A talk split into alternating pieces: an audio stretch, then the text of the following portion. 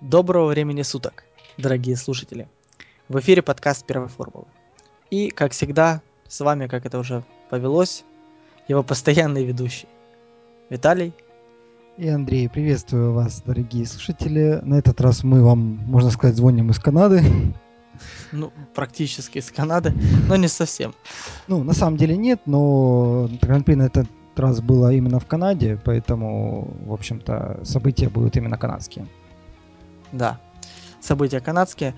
Э, э, ну, наверное, давай с чего начнем? Начнем э, ну, я думаю, начнем с окологоночных моментов, например, с Гран-при Франции и Поль Рикар. О, очень такая интересная тема.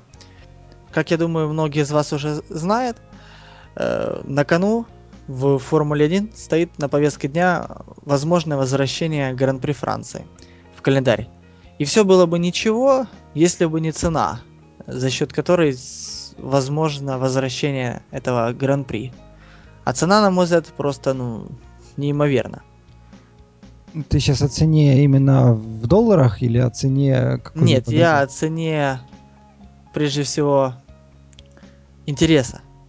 Начнем с того, что Поль Рикар и Маникур, два главных претендента на Гран-при Франции, э, и, в общем-то, ситуация складывалась таким образом, что перед выборами во Франции один из президентов э, один, один из президентов, один из кандидатов на роль президента э, сказал, что я, в общем-то, не интересуюсь Формулой-1, не интересуюсь Гран-при Франции, и зачем мне это нужно. Другой же Саркози говорил, действующий что... на тот момент президент Франции. Действующий на тот момент, э, да. И он сказал, что я верну, если вы меня выберете, я верну Гран-при Франции, верну его на маникур. А, но выбрали не Саркози, и фактически ситуация складывалась таким образом, что Эклстоун хотел а, вернуть Гран-при Франции, но вернуть ее на поле Рикар, то есть провести ее фактически ну, чуть ли не в обход президента, что ли, вот как-то так.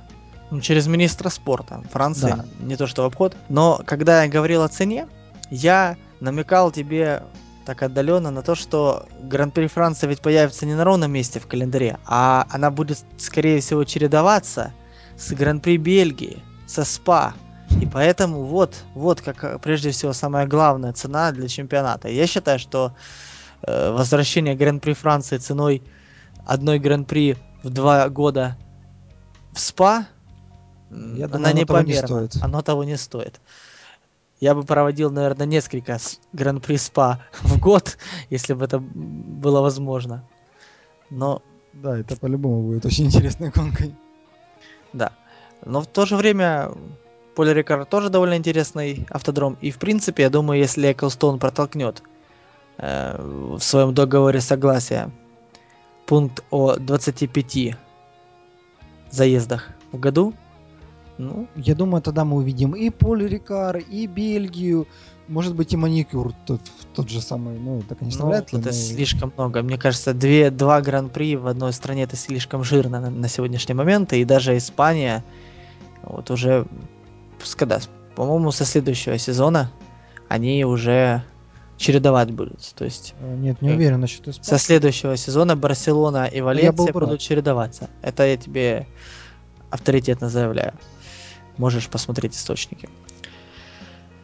Хорошо. Ну, суть в том, что, как я понял, в общем-то, Гран-при Франции президент заинтересовался им каким-то образом, и таким и как-то начинается маникур все-таки проталкиваться. Поль Рикар, соответственно, начинает терять шанс. Во Франции там довольно идеологические проблемы, потому что президент социалист, и на выборах в парламент тоже, скорее всего, победят социалисты, а социалисты, они, как ты понимаешь, не очень хорошо относятся к всяким проявлениям роскошной жизни, к которым относят Формула-1. Поэтому я сомневаюсь в перспективах Гран-при Франции в ближайшие годы. Ну там или там, я так понял, оно должно быть. Эклстоун хочет. Эклстоун хочет, но я тебе еще раз подчеркиваю, что победили там социалисты. Да. Не, ну если они, конечно, захотят, то они могут сделать палец. Не, ну хотя, конечно, китайским же коммунистам не мешает ничего проводить Гран-при Китая. Хотя, Я в принципе, думаю, какие Китай... из китайцев коммунисты. Ну, это уже отдельный разговор. Китай это совсем другое, это не капиталисты, не социалисты, ну да. да. Ладно. от э, Гран-при Франции перейдем к другой довольно интересной теме, которую мы тем или иным образом постоянно за- затрагиваем в наших подкастах. Это трансляции. Именно британская трансляция. Конкуренция между Sky и BBC. Э, как э, недавно стали показывать рейтинги, э, канал Sky постепенно одерживает победу в борьбе за зрителя. Хотя у BBC остаются еще преданные поклонники, и в принципе BBC по качеству, ну я не могу сказать, что они э, там как-то сильно просели, но прогресс канала Sky Sports F1 и той мощной команды, которая там собрана, все-таки дает о себе знать, и уже дошло до того, что Ecclestone, посмотрев на, на прошедшие рейтинги, сказал, что в принципе уже можно смело отказываться в Формуле 1 от BBC, и не сильно мы много потеряем, а по, по, по его мнению даже приобретем лучше, потому что Эклстон там вообще очень резко высказался, что BBC сильно, сильно думали, что они незаменимые, и появление достойного конкурента сразу показало, что, незаменимых нет, а тот вариант трансляции, который предлагает BBC, то есть они транслируют только половину Гран-при в этом сезоне, а половину показывают чуть позже, там, в виде каких-то хайлайтов или обзоров. Ну, он говорит, что...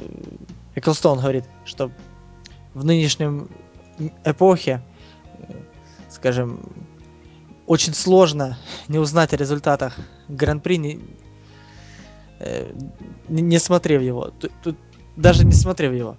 Ну, то есть, э, пропустив Формулу-1 по телев... трансляцию Формулы-1 по телевизору и желая потом ее посмотреть, ты все равно тем или иным образом, или через Твиттер, или через социальную сеть, или через разные новостные сайты, все равно каким-то образом можешь узнать о том, как все прошло.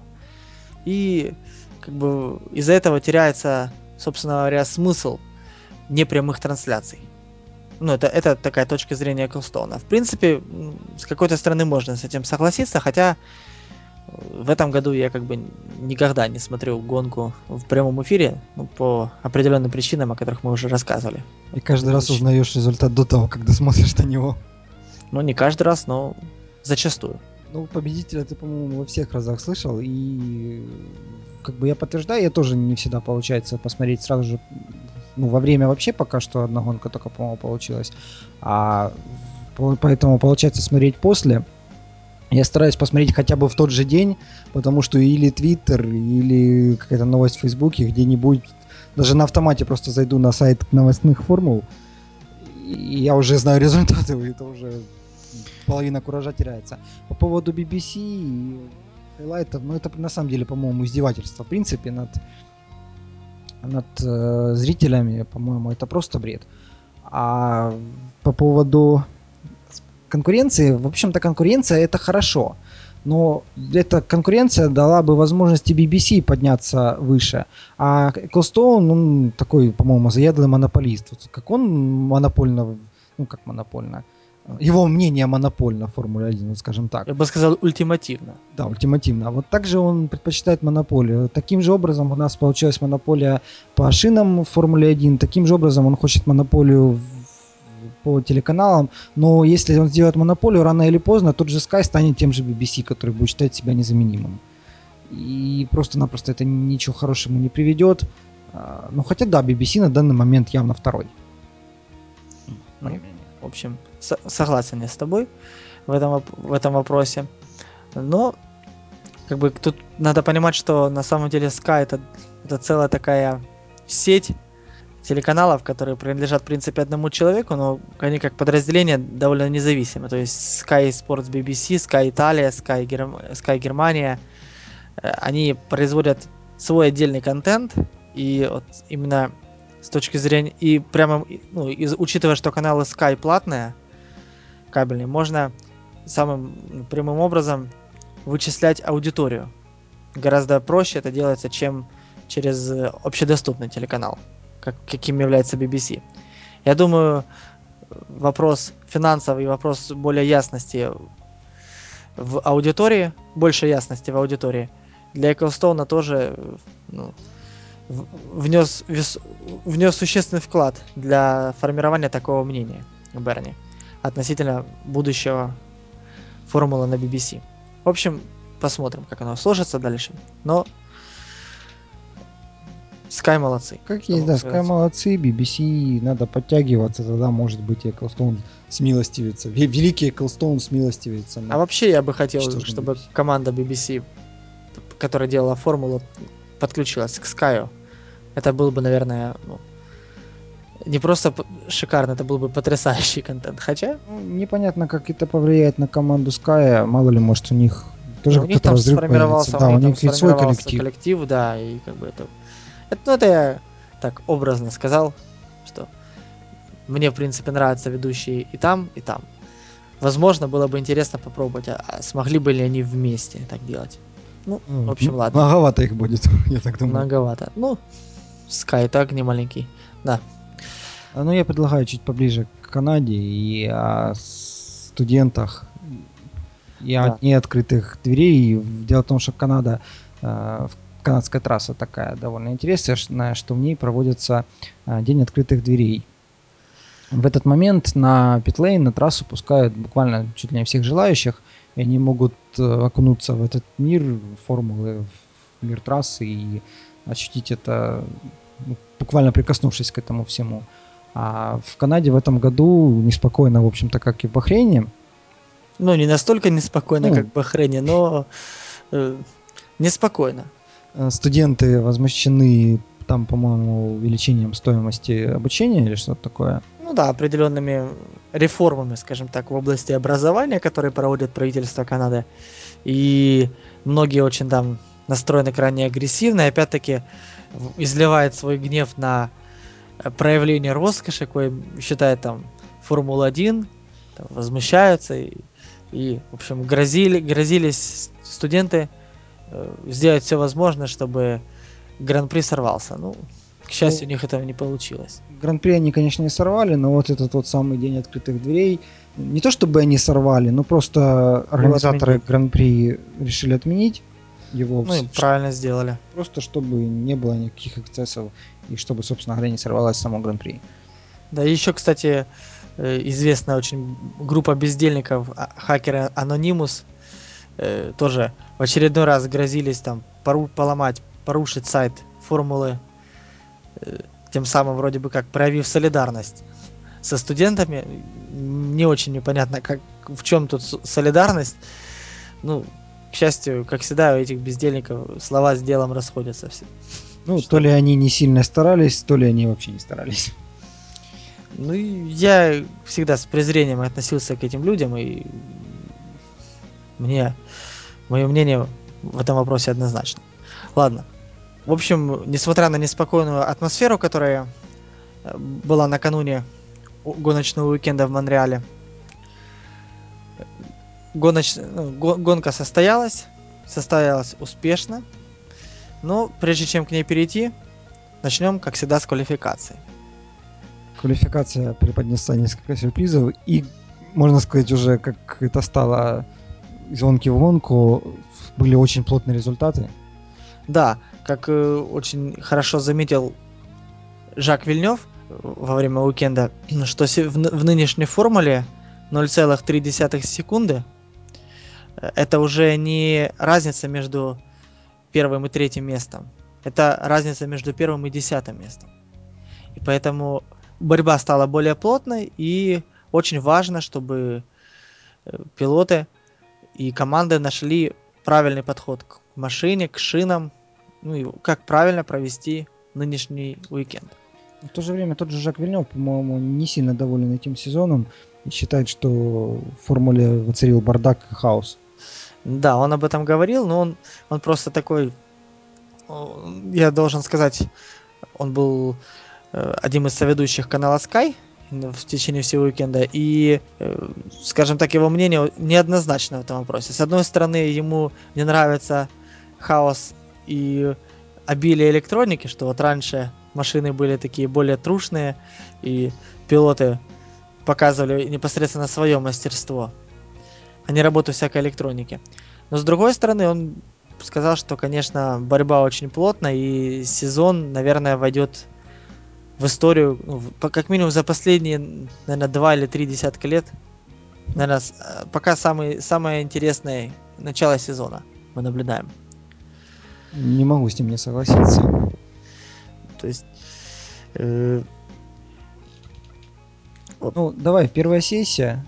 Первая да. сессия у нас... Первая сессия, в принципе, первая сессия квалификации, в принципе, особых сюрпризов таких не, при... не преподнесла. Вылетели ровно те команды, которые должны были вылететь. Ну, почему за исключением, за исключением Торороса все-таки. Жа... Ж... Жюль Верн. Жан-Эрик Верн. Жан-Эрик Верн как-то, опять же, показал свою, на мой взгляд, ну, неконкурентоспособность на фоне своего напарника, который, если я не ошибаюсь, уже второй гран-при подряд финиширует, ну, и в квалификации, и в, в течение гонки финиширует далеко впереди, а Верн все никак не может перебороть машину. Непонятно, что, с чем это связано, но тем не менее это так. Ну, мало того, что Вер не может перебороть машину, на самом деле он в первой сессии квалификации уступил даже Ковалянину и Петрову. Да, ну это, конечно, ну что сказать, это, это позор. что можно сказать, для, для такой команды, как Тора Росса, это все-таки она должна бороться на уровне, ну, как минимум, Форс Индии. Ну, я боюсь, что он на самом деле просто не подружился с шинами. А, кроме того, в этом уикенде на самом деле очень многие не подружились с шинами, даже из топ-пилотов. Да. Что, собственно говоря, и показала вторая часть квалификации, которой сразу вылетели, во-первых, вылетел Кими Райкинен, показал только 12 время.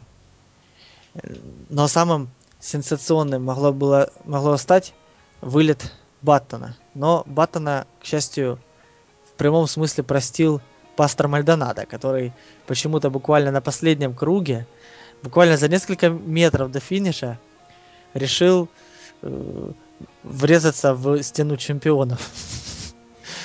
И тем самым он не показал вообще э, какое-то хорошее время и занял последнее место во, во второй части квалификации.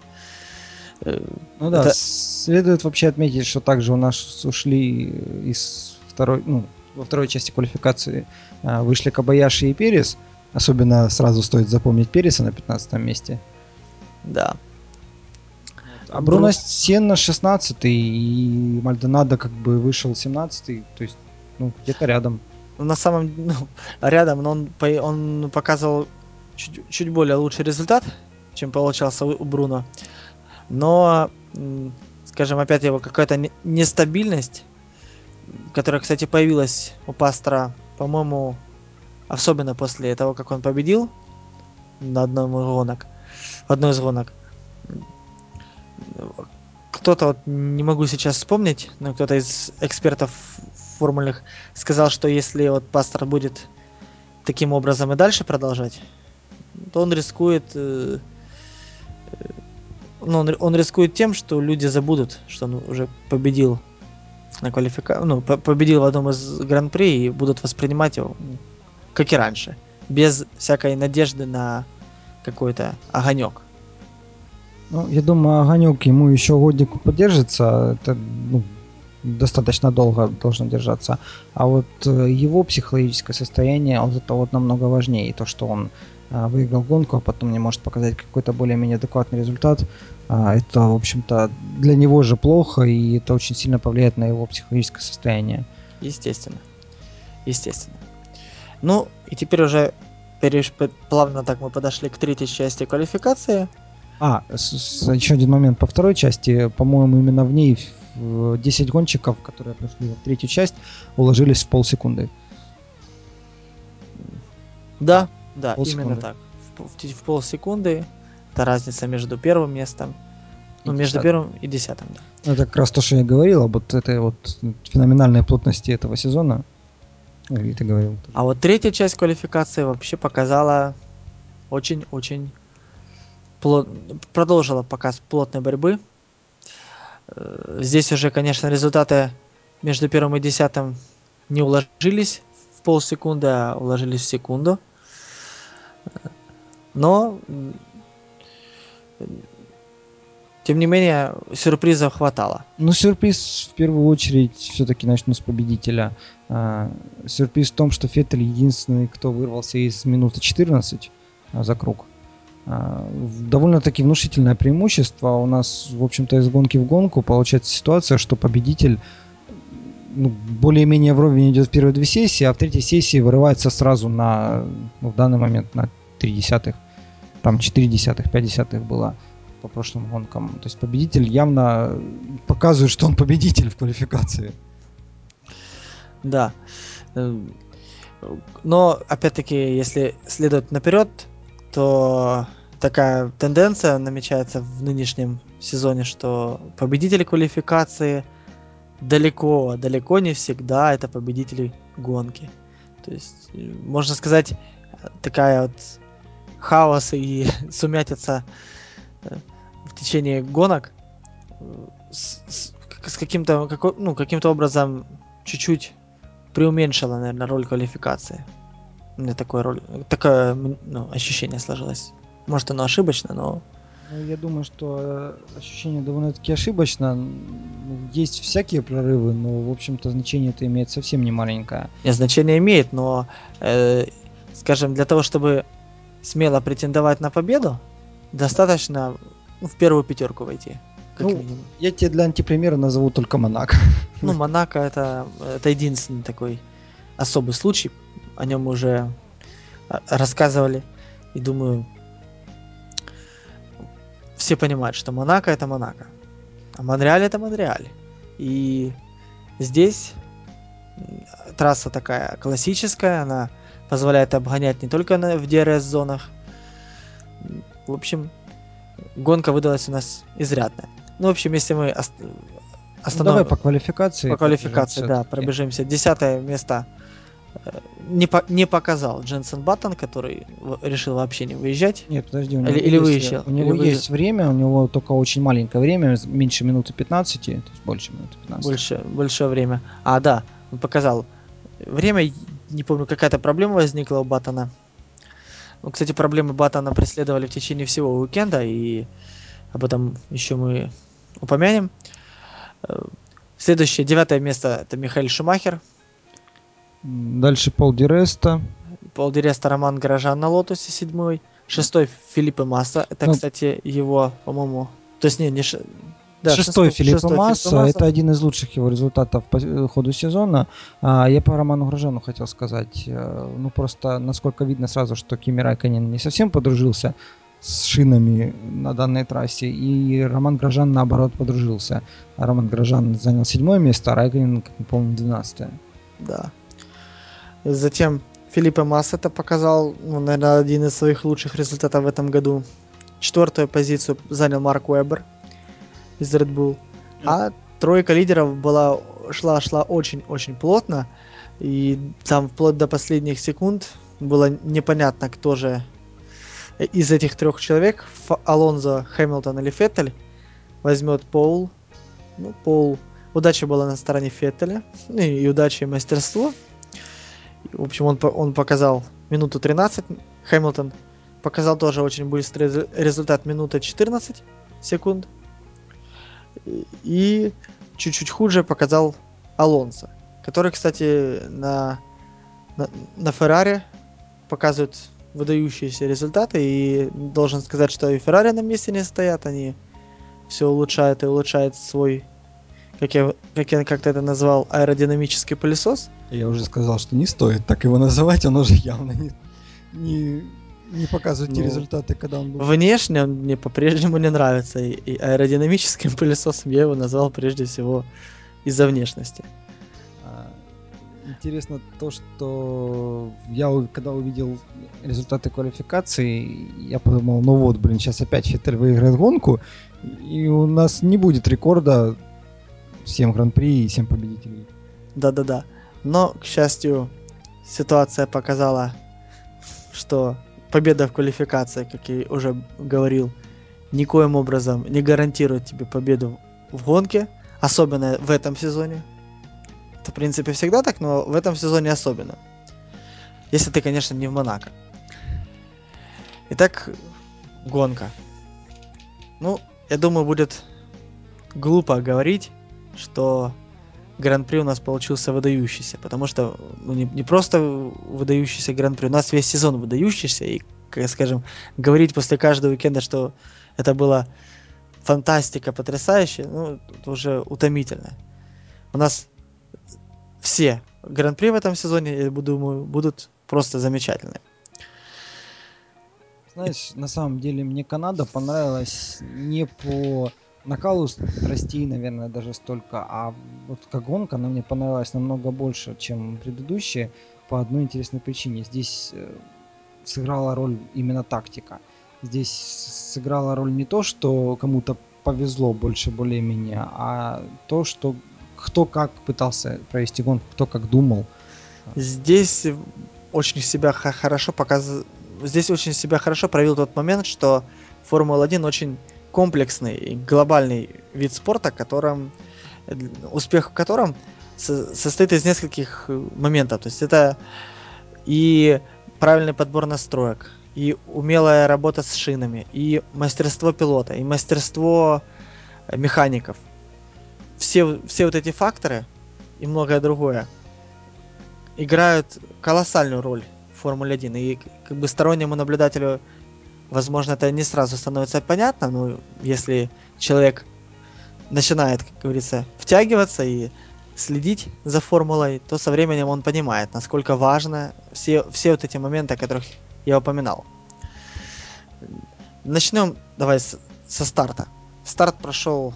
Ну, старт довольно гладко прошел, да, там прошел пару гладко. обгонов было, но... Даже не было каких-то столкновений в первом повороте как в принципе, хотя их ожидали. Ну, вот было одно столкновение, по-моему, кто же там столкнулся, я вот уже не могу вспомнить. И не то так, с, с Леганца это было? Не, не было. Нет, там, по-моему, гладко был старт. Да. Там просто, ну, как бы пара обгонов, и все, столкновений не было. Ну, в общем, э, старт для первой, как минимум для первой тройки старт прошел очень ничего удивительного не, не было. Э, борьба была. Феттель вырвался вперед. За ним шли Алонзо. То есть за ним шел Хэмилтон и Алонзо.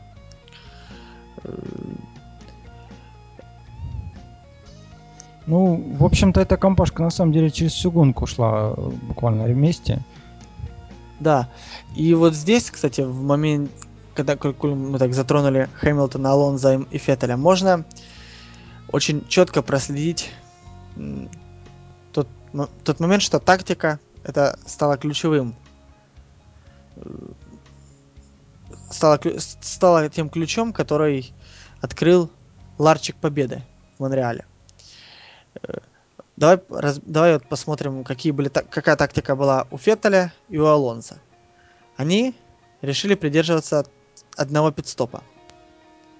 Хотя многие эксперты перед Гран-при утверждали, что ну, как бы этот вариант возможен, но он на грани самоубийства. То есть ну, нынешние, нынешние шины Пирелли настолько ну, неожиданно могут себя повести, что это может быть как выдающейся победой, так и позорным поражением. Мнения, в принципе, расходились изначально по того, сколько здесь в Канаде нужно сделать э, пидстопов, один или два. А, многие говорили, что вот мы сделаем один пидстоп, так же, как в Монако. Э, в общем-то, это совпадало даже с шинами. В Монако также был софт и суперсофт. Но проблема в том, что здесь чуть-чуть более абразивный асфальт, в отличие от Монако. В Монако он более гладкий. Ну да. Э, и, в общем, на примере Феттель и Алонсо показ... ну, шли довольно быстро, показывали очень хорошие результаты, и Хэмилтон результат... результаты кругов Хэмилтона поначалу не слишком радовали. Ну, там вообще как было? Давай пидстоп Давай. вспомним. А, да. Лидерство захватил Феттель со старта, Алонсо был вторым, а Хэмилтон третьим, если я ничего не путаю. А, после пидстопов Хэмилтон смог опередить Феттеля, а Алонзо после этого сделал довольно, несколько довольно-таки быстрых кругов. А, и несмотря на то, что он был третьим, он в итоге опередил еще и Хэмилтона. То есть дальше была ну, буквально, ну, потом получилось, что Алонзо лидер, Хэмилтон второй, Феттель третий. Но этого хватило буквально несколько кругов. После этого Хэмилтон все-таки обогнал в режиме гонки Алонзо. Ну и... и лидировал довольно-таки долго. Да. Тут, кстати, надо остановиться касательно пидстопов. Макларены, можно сказать, практически преодолели э, свое проклятие пидстопа. Они показали уже, ну, Пер- первый пидстоп вообще прошел довольно гладко. Он был, конечно, не выдающийся, целых 4 секунды, но уже неплохо по сравнению с ужасными 5-6 секундами какие-то, которые они показывали. Но правда во втором пидстопе механики решили вспомнить былое, и опять возникла проблема с задним задним правым колесом. Э, даже девушка Хэмилтона ее так показывали очень нервно на это отреагировала, типа, ну сколько можно, вы издеваетесь, негодяи, тут никаких нервов не напасешься. Э. Но, тем не менее, походу, для Льюиса вот эта ошибка механиков опять сработала как своего рода стимулом. Он подумал, планировал да ее. сколько ж можно, типа. Я хочу победить в этом, в этом э, гран-при. Тем более, это гран-при очень памятно для Льюиса, ведь ты помнишь, что первую победу Льюис одержал именно в Канаде? И а это было же буквально... Если не ошибаюсь, это было его первое гран-при. Когда он одержал победу. Не, в первом гран-при он мог одержать победу, но Алонсо обогнал его все же. А, ну, но это был в первый буквально сезон, когда Льюис ну, буквально да, дебютировал он... в Макларен. Его первая победа была именно в Монреале. Хотя он мог Сезона, победить... Да, он начал показывать результаты. Хотя он мог победить еще в самом-самом первом гран-при. Буквально такой получился бы дебют из, из, из грязи в князе, но тогда он был из безызвестности в князе. Мог попасть, но не попал тогда. Ну как из безызвестности? Из безызвестности в Макларен не берут основным гонщиком, ну, поэтому... Ну, ты понимаешь, что, э, скажем, его многие оценивали как, э, ну, лидер команды Алонса, а ну, Хэмилтон это так, э, второй пилот, который будет, он выпускник школы Макларен, он будет как бы показывать хорошие результаты, но никто не ожидал, что он сможет составить, или, или если ожидал, то никто вслух об этом не говорил, что Льюис способен навязать такую жесткую борьбу Алонса, что в конечном итоге и стоило им обоим титула в том сезоне, если ты помнишь. Да-да. Ну, что-то мы... Титул на тот момент захватил Кими Райконен, ну, буквально воспользовавшись, пока два соратника по команде разбирались друг с другом, а Райконен спокойненько делал своим титулом. Ну да. Я считаю, вполне заслуженным. Ну да, ну, что-то мы 2007 год принеслись, а на дворе 2012. Ну, так что... По поводу 2012 а, вот э, просто продолжая именно серию про наших трех лидеров рассказывать. А дальше на 50-м круге у Хэмилтона был пидстоп. И тут я подумал, ну все. Ну, Феттель и Алонзо сейчас доедут с одним пидстопом, а Хэмилтон сделает пидстоп. Да, а Макларены, как всегда, порадуют в кавычках своих э, поклонников блестящей, опять-таки, в кавычках тактикой. Ну, не тут-то было, как оказалось. В какой-то момент Феттель э, понял, что он не сможет доехать на этих шинах, и на 63-м круге сделал пидстоп, а, и, по-моему, оказался на пятом даже месте или на шестом. Да. А потом, потом в конце гонки как раз показались люди, которые сумели воплотить в жизнь стратегию одного пидстопа. И этими людьми оказались Горожан и Перес. Э, Собственно, проблема в первую очередь в Алонзо тем, что он не смог воплотить э, это стратегию. Так. Ну, это обращение с шинами. Можно сколько угодно восхищаться его гоночными талантами, но в этот раз ему, наверное, то ли не повезло, то ли... Ну, Я так думаю, просто, да, ну, это сложно говорить, что там случилось. Но любопытно, э, что горожан и Перес, Перес, кстати, поднимается уже второй раз в этом году на подиум. Вот э, этот и Грожан пилот, также. И Грожан также. Ну, вот эти два пилота, могу сказать, они вот показывают, можно сказать, они должны послужить примером для того же пастора Мальдонада. То есть они, они добились успеха, можно сказать, э, и не возгордились этим, а продолжили так успешно бороться, не потеряли концентрации, и в итоге вот у них уже второй подиум. А Мальдонадо, как-то мне кажется, то ли возгордился, то ли, я не знаю, то ли чересчур стал самоуверенный.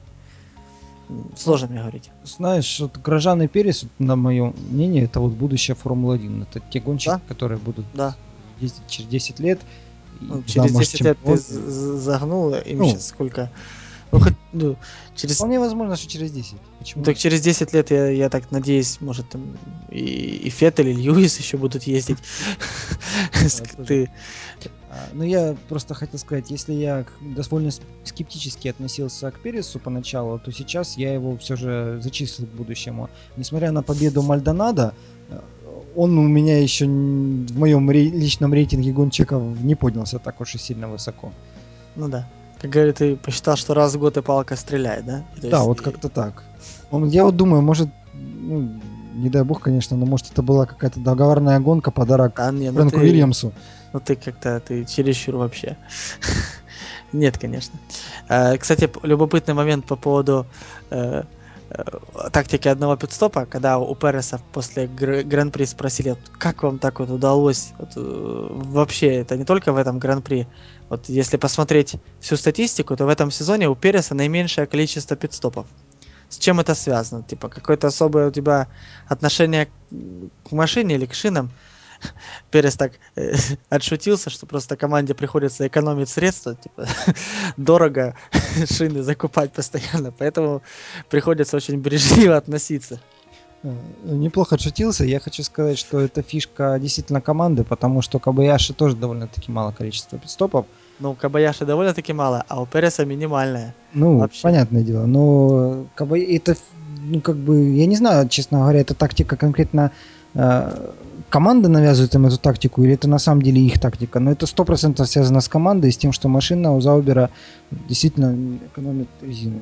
Да если посмотреть вообще вот э, по поводу экономии, то есть Заубер это, наверное, пример наиболее экономичного и успешного подхода в Формуле 1. То есть они при том, при тех небольших средствах относительно команд гигантов, которыми они располагают, они наиболее, ну, то есть они уже, на мой взгляд, находятся гораздо выше, чем Force India, которая обладает бюджетом в разы большим.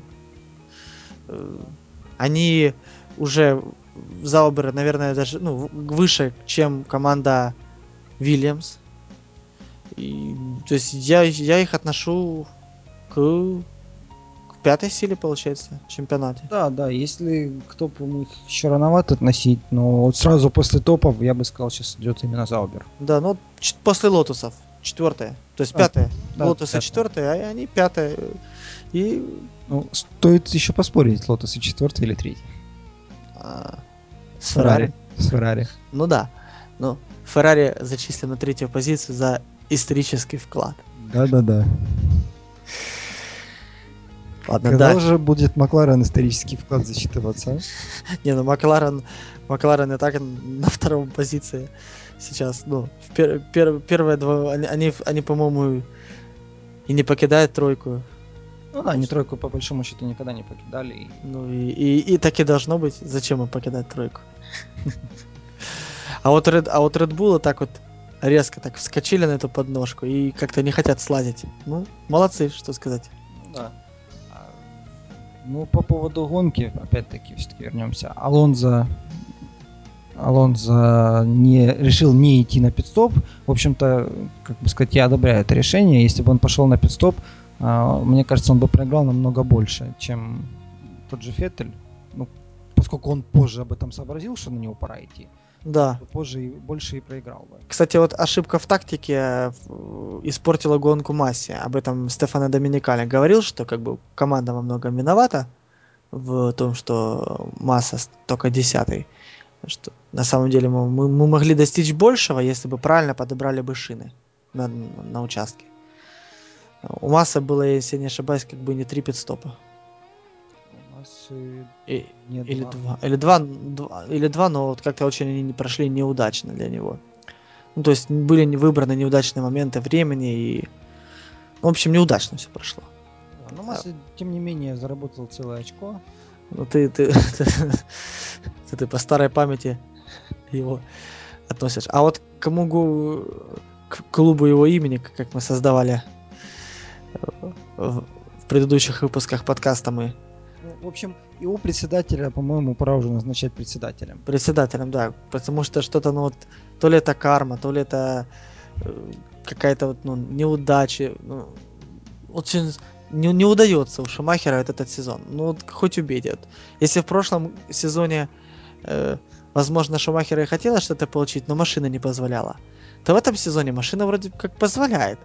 Но э, э Шумахера ну, на некоторых гран-при то либо сам допускает какие-то ошибки, либо, опять же, его подводит машина.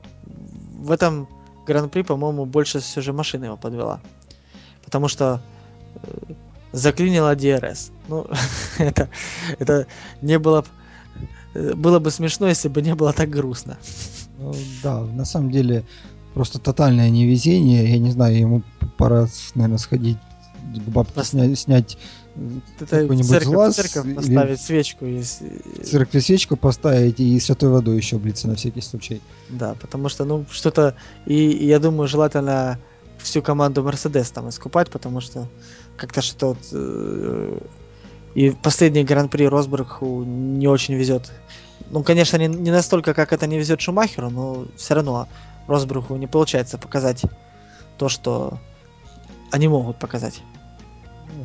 Я вот вспоминаю, мы ругали Хэмилтона за то, что он ему не везло с командой.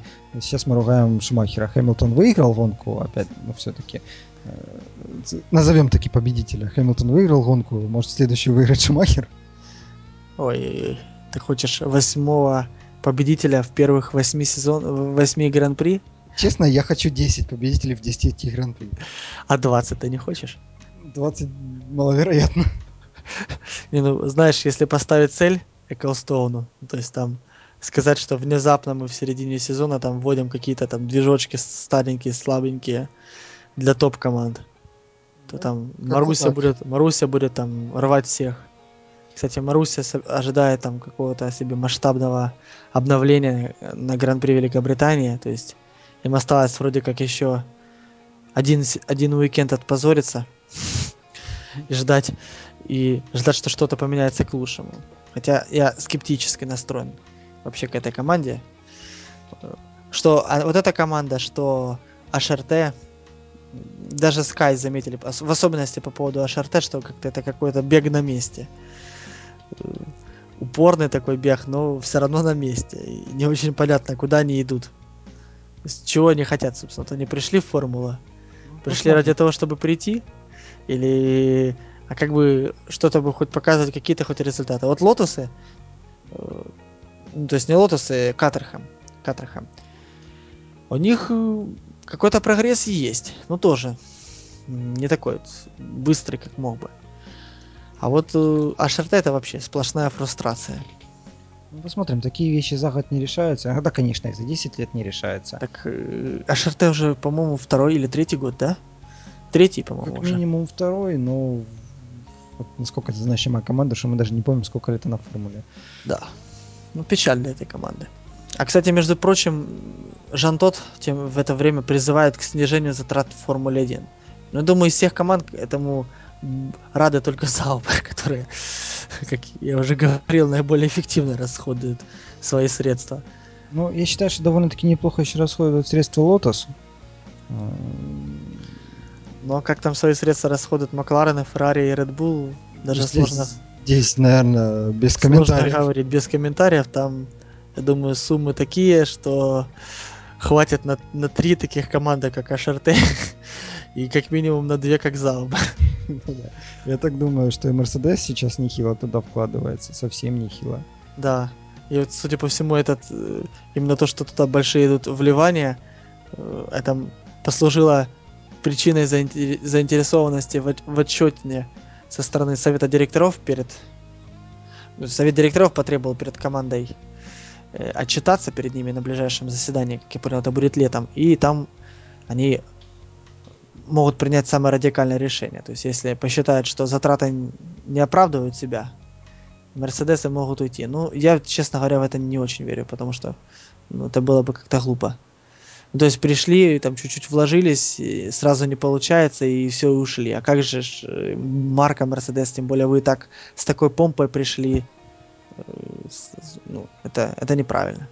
Знаешь, в какой-то момент, пару лет назад, Эклстоун заявил о том, что, ну, в общем-то, он давно, по-моему, об этом заявлял, о том, что он не доверяет автопроизводителям, что автопроизводители это приходящее и уходящее, а реальность составляют э, такие команды, как Макларен, которые, например, по сути не являются автопроизводителями, те же Заубер. Феррари.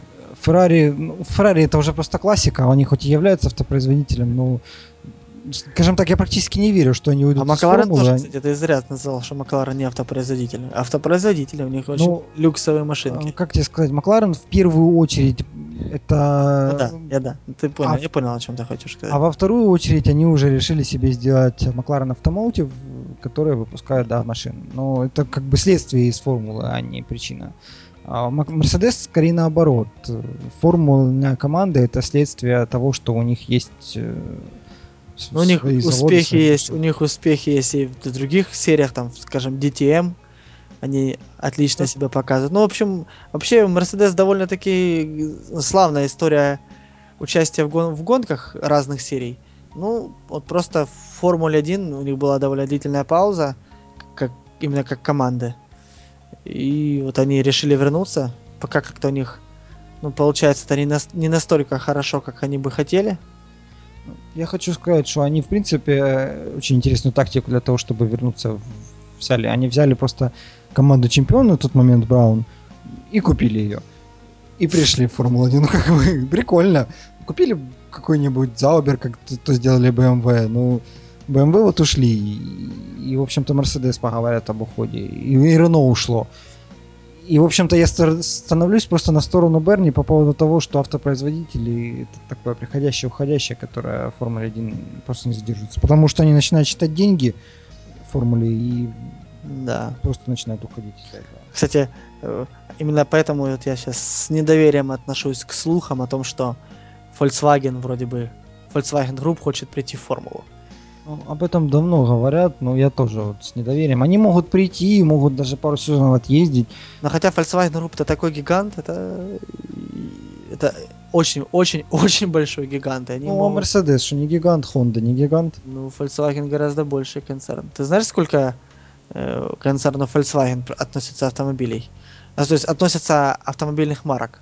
Не, Ради интереса, войди в Википедию. Концерн Volkswagen сейчас это крупнейший автоконцерн в мире. Они обогнали даже бр- концерн Toyota. Ну, Toyota не так уж и много марок входит, но Toyota действительно очень много машин производит. Ну, вот посмотри. Э, к, к Volkswagen там относятся такие бренды, которые, ну, я лично, когда буквально недавно открыл эту страничку, как посмотрел, и был очень-очень удивлен. Ну так, Audi, Lamborghini, Bentley, Bugatti, MAN, Scania, Seat, Skoda, Volkswagen. Собственно. Ну, собственно, каждый из этих брендов уже имеет за собой определенную историю успеха в различных гоночных сериях. Я бы на месте Volkswagen вошел бы в формулу, но назвал бы это не, не Volkswagen, а ну, все-таки машина для людей, формула как-то не сочетается. Почему? Опять же, мы должны уточнить, для каких людей? Ну, изначально она создавалась для обычных людей, подразумевает название именно это. А это для обычных миллионеров, ну то есть отличный вид спорта. Поэтому я бы выбрал именно из вот этих вот дочерних Lamborghini, Bentley, Bugatti. Ну, ты тоже нашел там социальную машинку Bugatti. Ну, и речь-то о том, что, что в формуле не такие уж все и социальные. А, ну да. Не, ну а HRT посмотри на них. Это пример социальной команды. Чересчур социальной. Ладно, не будем пинать их. Они так полуживые, мы еще тут их пинаем так, издеваемся. Ну, как минимум я издеваюсь. Бедняжки. Да, кстати, тут еще такой интересный момент был по ходу Гран-при. Прежде чем объявим результаты. Ну, я еще по событиям пробегусь. Ну, да, давай. Да, В чем? Ну, я хотел упомянуть о проблеме шпионажа в Формуле 1 и конкретно об Эдриане Ньюи. Э, там, кстати, мы забыли упомянуть, что в промежутке между Гран-при Монако и Гран-при Канады был довольно-таки неприятный момент для команды Red Bull. Концерн FIA признал незаконными их систему, их отверстия, которые находились э, с задней стороны болида возле самых колес, которые создавали дополнительную прижимную силу к, ну, для болида. Там в правилах было довольно-таки ну, ясно прописано, что там ну, отверстий, именно прямых, не должны быть, ну, которые проходят по 90 градусов. И в итоге, э, скажем, многие команды смотрели на это решение, и пока ну, никто не жаловался, и ФИА не рассматривала глубоко этот момент, некоторые команды пытались придумать что-то свое. К примеру, вот команда Заубер. Она придумала похожее решение, но там оно как находится, вот эти отверстия идут чуть-чуть под углом, и она, они не, как, то ли не сплошные, но, в общем, там довольно сложно. Если кому интересно, э, может посмотреть F1 шоу от канала Sky, и там, опять же, детально рас, расскажут об этом моменте. Я думаю, мы, может, даже ссылочку разместим, где это можно будет посмотреть более внятно. В наших шоу-нотах к подкасту. По поводу отверстия хотел сказать, ну, ну как только им стоило выиграть гонку, как все сразу обратили внимание ну да, и такой любопытный момент, что Эдриан Ньюи заявил, что вообще проблема шпионажа в Формуле 1, ну, она присутствует, присутствовала и будет присутствовать, скажем. Мы там зачем-то наблюдаем, другие команды наблюдают за, э, за нами. Вот, он привел пример, что, скажем, там на Гран-при Монако э, фотографы многих команд очень хорошенько сфотографировали определенные элементы днища их машины. И как бы он, сказал, наши конкуренты знают, что нужно фотографировать. Скажем, молодцы. И, и с другой стороны упомянул неприятный инцидент, когда Red Bull вроде бы как наняли какого-то сотрудника, а оказалось, что он был двойным агентом и в течение года или двух получал зарплату в двух командах. Ну, как-то, не знаю, мне кажется, такие скандалы вроде бы ну, обычно звучали громче. И если бы это было правдой, то Red Bull теоретически могли бы спокойно ну, там, требовать от ФИА санкций по отношению к другой команде. Я помню, были такие схожие проблемы, когда скандал был между Феррари и Макларенами. Угу. Когда Макларен тогда лишили вообще всех очков, если не ошибаюсь, да? Всех очков, по-моему. Да, да, Макларен лишили всех очков, только гонщики получали очки. Только гонщики получали. И, и, не знаю, возможно, это было сказано для красного словца со стороны Эдриана. Э, но что я обратил внимание, перед гонкой, ну, э, в обзоре, то есть канала Sky, когда, пока, когда они пошли по падоку, там было явно видно, что Эдриан ходил буквально по питлейну, даже не по питлейну, а именно по стартовой решетке, когда уже машины все выстроились, и что-то так внимательно с блокнотиком, с карандашиком, там что-то зарисовывал, смотрел у разных команд, что там и как. Художник творит. Художник творит. Вот э, когда к нему подошел этот э, Мартин Брадл, Адриан такой сразу оп-оп, карандашик так бумажечки такой хоп-хоп, я, я ничего, я, я так просто рисую тут птички, букашки, журавлики, такое все. Ну, ну, Эдриан в любом случае, наверное, самый гениальный. Ну, на сегодняшний момент, да. Вот. Я по поводу гонки еще немножко все-таки по результатам. Роман Грожан и Перес э, с одним пидстопом, второй, третий, и что для меня было просто шоком, это то, что Перес прорвался на сколько? На 12 мест вперед?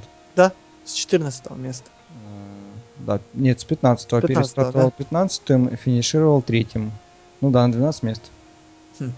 Ну в общем, вот. просто поразительный прорыв на самом деле. Просто потрясающее.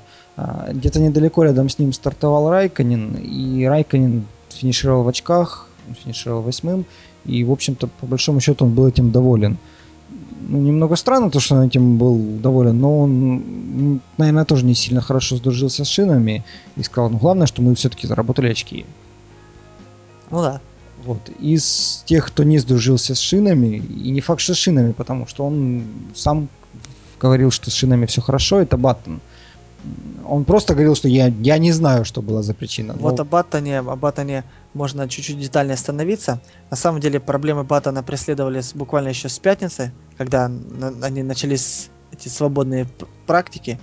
Э, Хэмилтон в течение пятницы лидировал и показывал отличные результаты, а Баттону ничего не получалось. Э, как оказалось, э, ключ именно в настройках болида. То есть Баттон не смог подобрать свои настройки, и что вплоть до того, что в, после Гран-при он сказал, что, наверное, вот э, мне, мне стоит взять настройки Хэмилтона и отталкиваться от них. Хотя мол, у меня отличается стиль вождения от Льюиса, но мне будет, наверное, легче и, и правильнее взять за основу его настройки и там уже как-то самому перестраиваться. Потому что ну, не получается подобрать.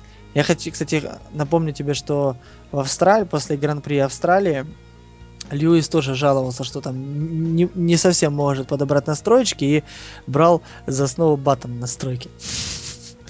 Менялись любезностями. Так вот, обменялись любезностями, посмотрят они. И как бы после э, гонки уже и вся команда, и Уитмарш, и Рон Деннис, и другие говорили, что, скажем, Баттона очень... То есть неприятная ситуация с Баттоном. Мы постараемся ее исправить. У нас, мол, два очень хороших пилота, и, и болиды позволяют бороться. То есть, а отрыв от, у соперников от нас возрастает за счет того, что у одного пилота что-то не получается. Поэтому мы должны над этим поработать и, и идти вперед. Ну, собственно, чтобы понять, насколько ужасно была проблема у Баттона с настройками, Баттон финишировал 16-м. Да. То есть, ну, опять же, в сравнении Хэмилтон первый, Баттон 16 -й. Ну, конечно, и при том, что у них вроде как ну, один, один и тот же болит, но получается настройки, настройки, еще раз настройки. Ну, насчет стиля вождения, у них, кстати, я так думаю, просто очень сильно отличается стиль вождения. Ну, Льюис в последнее время стал тоже очень экономен к шинам бережен к ним стал относиться, что ли.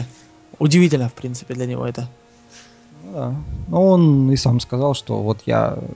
Вот посмотрите, все говорят, что я не умею экономить, а я на самом-то деле и могу. Ну да. Главное захотеть. Да, главное хотеть. А, ну давай все-таки полностью те результаты осветим. Да. Результаты, результаты, результаты. А, первый Хэмилтон, второй, третий Грожан и Перес. Кстати, у нас в кои-то веке зазвучал только один гимн Британии на подиуме. Да, заждались, заждались. Может, лично я особенно заждался. Можно было два раза, кстати, играть. Ну, это было бы чересчур ну, да. ну, Остальным. Хэмилтон британский гонщик, Макларен считается британской командой, соответственно, гимн играл только британский. Грожан Перец второй, третий, Феттель четвертый. После пидстопа он отыграл пару мест. Э, он у Ника Росберга и Фернанда Алонса в частности.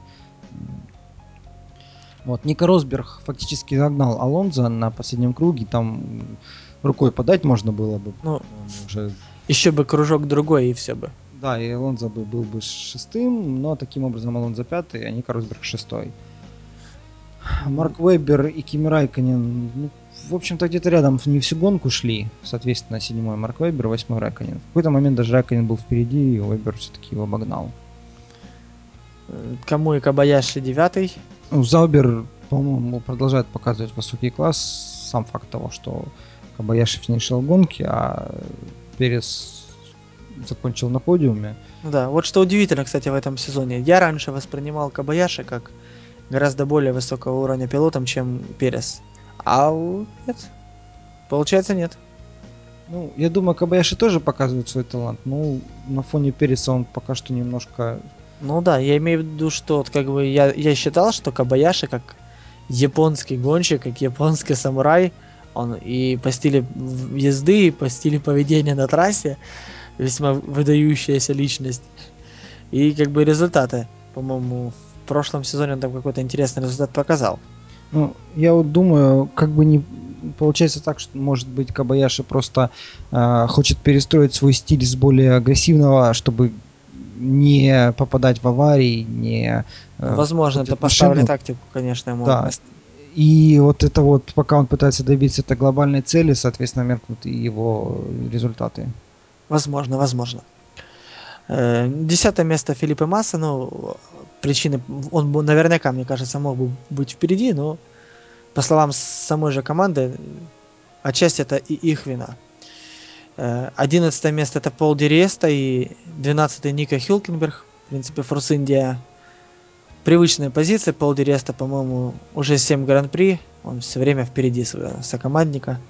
Ну да, Где- где-то рядом так, 11-12 без очков. Да. 13 Пастер Мальдонадо, а 14-15 Терророса. Ну, как мы уже сказали, это Рикьярдо показал лучше результат, в общем-то, гонки в гонку, чем Верни. Ну да, ну, кстати, что-то они не намного. Хотя не, ну, да, э, ну, рядом где-то, ну, в принципе, не суть. Главное, сами позиции. Ну, по квалификации просто Верн должен быть, быть впереди. Точнее, Рикардо должен был быть впереди. А вот по результатам, в, то есть в ходе квалификации они какую-то скорость могут чуть-чуть показать, но в гоночном темпе они не, спо, не в состоянии бороться. Ну, он, по-моему, так же, как на квалификации около. Да. Потом Джонсон Баттон. 16 уже говорили. 17-й Бруно Сена. Ну да, тоже, на мой взгляд, довольно-таки... Ну, плоховато, Вильямс. Плоховато, да. Они выиграли гонку и, и стались, как-то так получается. А, ну, дальше Крыма и Маруся одна финишировала. Да. Но у нас несколько сошедших пилотов, ну, там по разным причинам. Ну, самое забавное и траги- трагикомическая причина, это у Шумахера это заклинившая DRS она с одной стороны скорость прибавляет в определенных местах, но в других местах прижимную силу убирает, в итоге Шуми там срезал все шиканы, которые мог. Проблема в том, что она заклинила именно в, мом... в открытом виде. Я даже помню, как да. механик э, пытался ее руками да, вставить механики, место. Все механики, там 4 или 5 человек пытались да, да, да, закрыть. Там я удивился, что никто не попробовал с помощью молотка ее закрыть. Наверняка бы не смогли это сделать. Как раз хотел сказать, что надо было молотком попробовать. Эм, Но ну, проблема в том, что с открытым DRS очень много теряется в прижимной силе. И, и их бы очень вызвали... тяжело входить в повороты. И, по-моему, если я ничего не ошибаюсь, э, Шумахеру команда сказала, что надо заезжать, потому что тебе покажут э, какие-то там оранжево-черные флаги. Ну или... да, и его бы просто дисквалифицировали гонки. Да, его бы сняли, да, потому что опасность он создавал бы ну, опасность на трассе. Ну, я к тому, что на самом деле, даже если бы он попытался продолжить присутствие, это было бы, по-моему, мучение, а не гонка. Не попадая в каждый поворот, тормаживаясь дальше, чем некуда, лишь бы просто в него войти. Это ну да. ужасно. Да. Но опять-таки, не везет Шумахеру. Ну да, просто не везет. Ну, вот. ну и, в общем, по результатам Гран-при у нас теперь... У нас новый лидер чемпионата. Да, это Льюис Хэмилтон. Он опережает Алонзо аж на 2 очка, который, в свою очередь, аж на одно очко опережает Феттеля. Ну, в общем, вы поняли, тут, тут тройка лидеров такая условная. Потом, хотя даже что тройка, четверка. Вебер 79 очков. 6 очков до Вебера, а Веберу уже 12 до Росберга. Ну, в общем, первую пятерку смело можно записывать в, в борцов за золото чемпионата. Ну, теоретически можно еще и Райкинина, Горожана и Баттона записать. Ну, я хочу это... сказать, теоретически можно записывать все 18 загонщиков, получивших очко. Ну но, да. но, но по факту, по факту умеем 5 человек пока. По факту имеем, да, 5-6 человек. К сожалению, Кими вы, вылетел из пятерки. Да, вот ну, Кими шестым был, шестым остался, но вот из вот гонщиков, он... имеющих теоретические шансы выиграть гран-при в течение одной гонки, выиграть сезон. Вот, ну как бы, если бы сезон заканчивался в следующей гонке, у кого есть теоретические шансы, вот Кими уже не входит в это. Ну да, ну да. Э, а вот э, в Кубке конструкторов у Red Bull возросло э, опережение, ну, возрос такой гандикап по отношению к команде Макларен, то есть целых, они на 31 очко опережают эту команду со, со своими 164 очками. Ну, это во многом следствие проблемы Баттона, которая его уже вторую гонку преследует. Ну тут и проблема Баттона, и проблемы вечные Макларен с пидстопами. Я, вот, для меня, я, я уже, мне даже говорить вот это уже и, и, и смешно, и больно, и я даже просто уже не знаю, что говорить. Но вот, э, с чем могут быть связаны вот эти проблемы? Почему команда, которая из года в год проводила, ну, не всегда блестящие, но хорошие пидстопы. Почему они начали так вот тупить в этом сезоне? Сложно мне судить, не знаю. Кстати, насчет пидстопов. Хотел отметить момент, что несмотря на то, что как бы Макларен проводит пидстопы ужасно в этом году, а, пидстопы имеют не самое первое значение, потому что лучшие пидстопы по итогам Гран-при Канады были у Феррари. Все пидстопы Феррари лучше, самые в этом лучшие. сезоне почти во всех Ну, это не помешало им, по большому счету, ну, не то чтобы провалить гонку, но довольно-таки плохие результаты показать. Не неожидаемые, меньше, чем ожидаемые. Согласен, согласен. Вот. Ну, по поводу командного зачета, стоит отметить то, что Лотос обогнал Феррари. Неплохо обогнал. Да. Уже на 11 очков. Это для Феррари повод задуматься. А, вот. И еще из изменений Заубер обогнал Вильямс. А вот это уже, в принципе, ожидаемо. Что можно сказать? Ожидаемо. Да, в общем, ожидаемо. Заубер просто стабильнее. Если Вильямс выиграл гонки, в отличие от Заубера, Заубер все-таки стабильнее. Мне кажется, Заубер еще в этом году выиграет. Это будет Перес. Посмотрим в конце, в конце Я бы сезона. хотел обоих. Э, Чтобы и Кабаяша выиграл. Да. Ну, Гран-при Японии, кажется, тут- например. ну, это было бы красиво, конечно. Да. Лидирующий японец Японии, это было классно. Да. Так. Ну, э, с... Сейчас, подожди, ну-ка посмотрю, какая наша тема с тобой. Э, По поводу еще после победы Льюиса, э, опять же, возникли очередная волна разговоров о том, когда он продлит контракт. А я хочу ли. сказать, стоит отметить, что в принципе рынок пилотов на данный момент Хэмилтон это такой вот рычаг, который сейчас дернем за Хэмилтона, узнают, куда он пойдет, и задвигается весь рынок. Ну да, все, в принципе, в ожидании решения Льюиса. Но я думаю, он будет тянуть интригу до самого конца сезона. А там уже определит.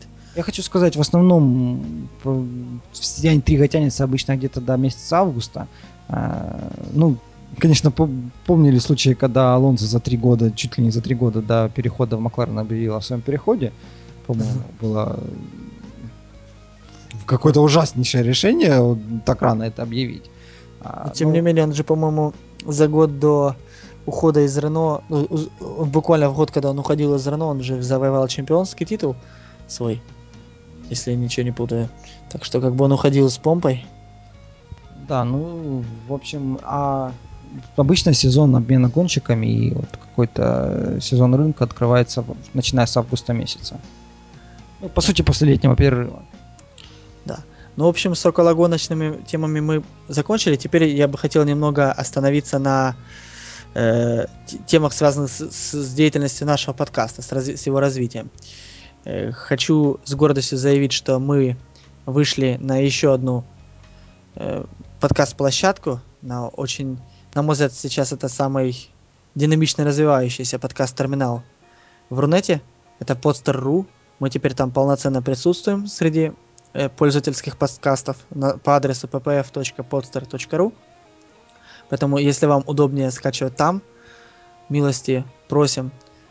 Также как, э, были, были бы рады услышать ваши комментарии, ваши пожелания. Кроме того, присутствует э, открыто уже представительство нашего подкаста в ВКонтакте.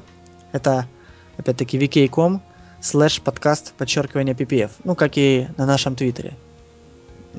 Твиттер у нас же тоже такой же, Андрюх? Да, да, да. О, нет, подожди, Твиттер, по-моему, Твиттер, подка- Твиттер, подкаст ППФ. подкаст PPF. Вот и здесь, э, А, как, здесь и, тоже подкаст? как, и ВКонт- как и ВКонтакте, у нас тоже подкаст PPF. Э, Ну, в общем, м, скачайте нас, слушайте, оставляйте свои пожелания, комментарии.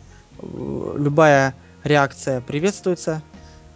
Э, Мы подкаст подчеркивание ППФ. будем- Вот. Ну да, ну, как и, как и на как и ВКонтакте.